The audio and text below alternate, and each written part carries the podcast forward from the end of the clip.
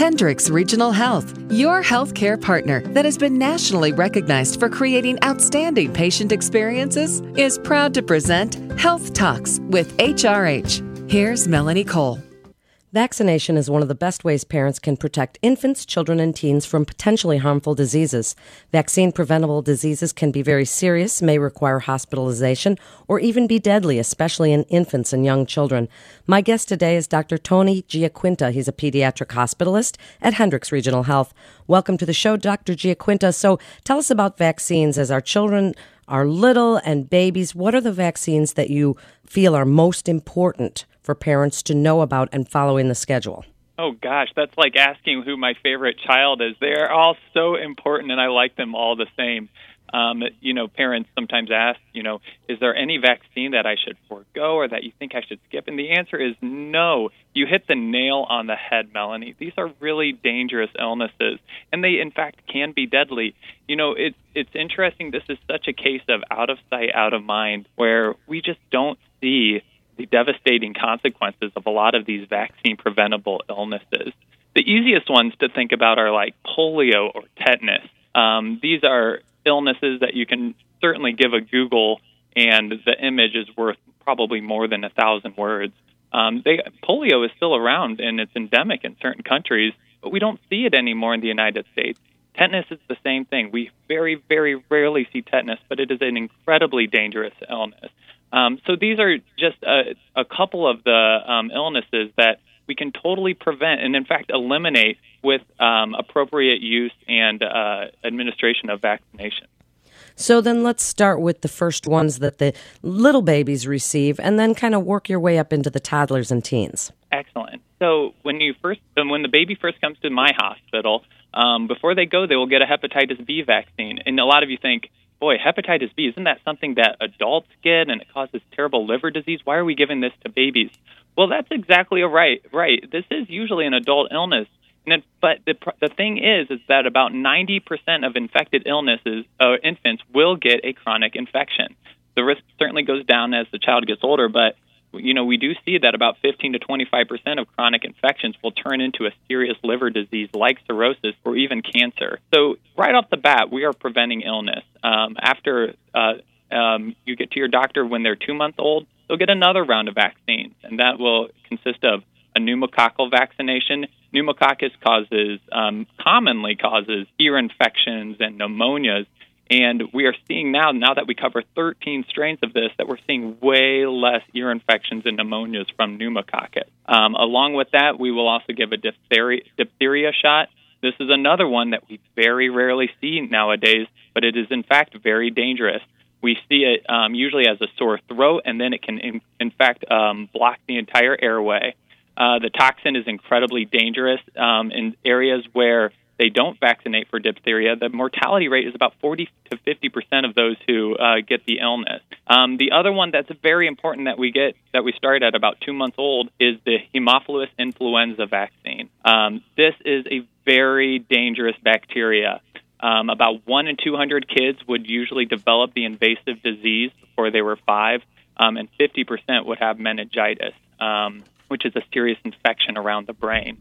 Um, now that we vaccinate it, we very rarely see meningitis from Haemophilus influenza. It, it's so interesting. When kids come to my hospital 20 years ago and they had a fever and they were less than three months old, we would almost assume they had meningitis from one of these diseases. Now we very, very rarely have to actually work up for meningitis because we know that vaccines are incredibly fe- effective and they are doing their job. Um, the other ones that are very important um, that we give at one year of life is the measles vaccine. This has really hit the news a lot lately. Um, believe it or not, in 2001, the United States had declared victory over measles. We won. We had eliminated it from our country, and yet, time and time again in these last 15 years, measles rears its ugly head. Some people wonder, well, how dangerous it, is it? Well, again, we don't see it a lot, so we don't remember. But sure, ear infections, pneumonias, these are some of the more common effects of measles.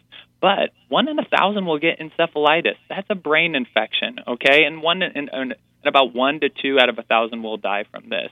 Um, we don't see it very much in the United States. 200,000 people in this world every year will die from measles. Um, and so this is something that we don't see, but it is certainly there and is certainly dangerous, and we can prevent it. We can eliminate it again from the country with appropriate use of vaccine. Varicella, or otherwise known as chickenpox, that's the one that we most of us in our 30s probably had when we were younger.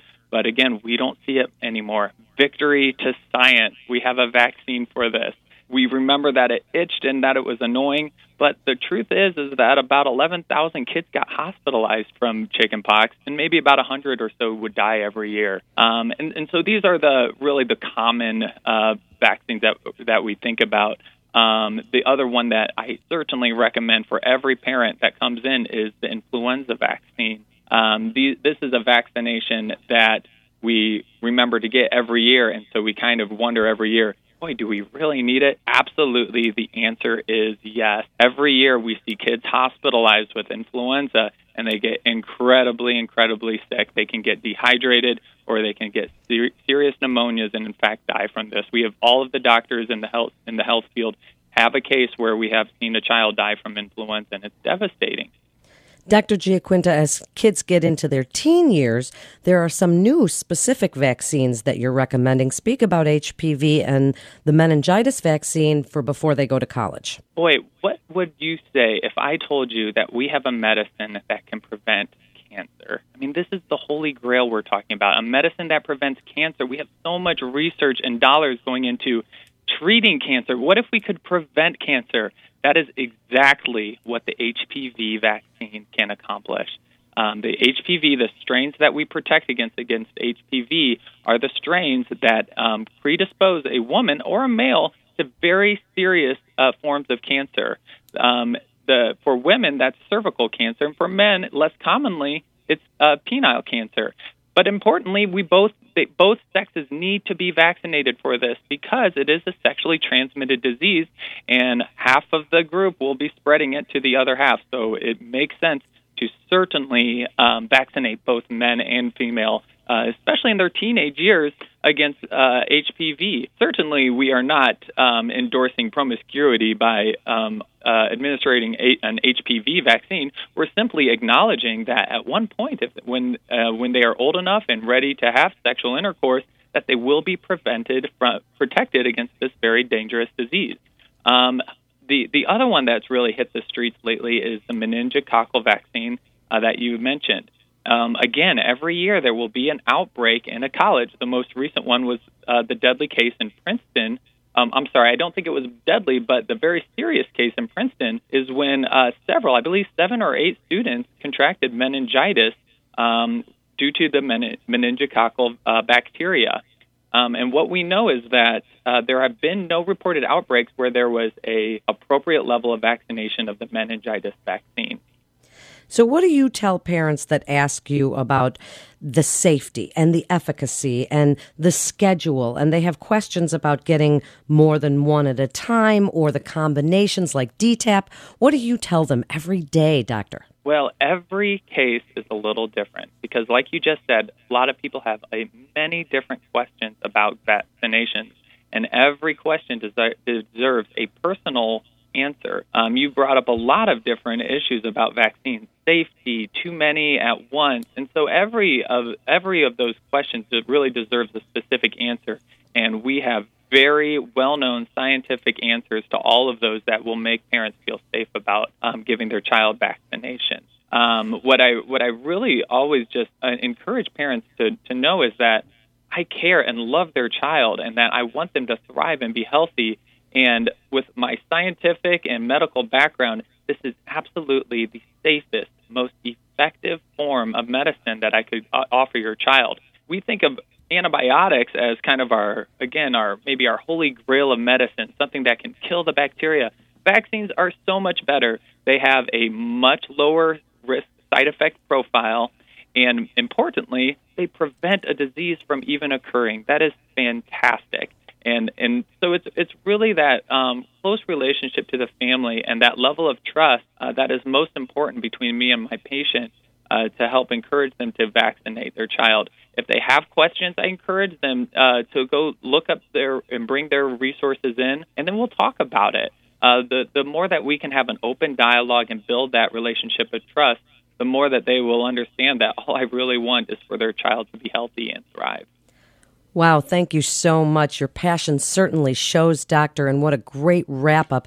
It's such important information, and thank you so much for being with us today. You're listening to Health Talks with HRH, Hendricks Regional Health, and for more information, you can go to hendricks.org. That's hendricks.org. This is Melanie Cole. Thanks so much for listening.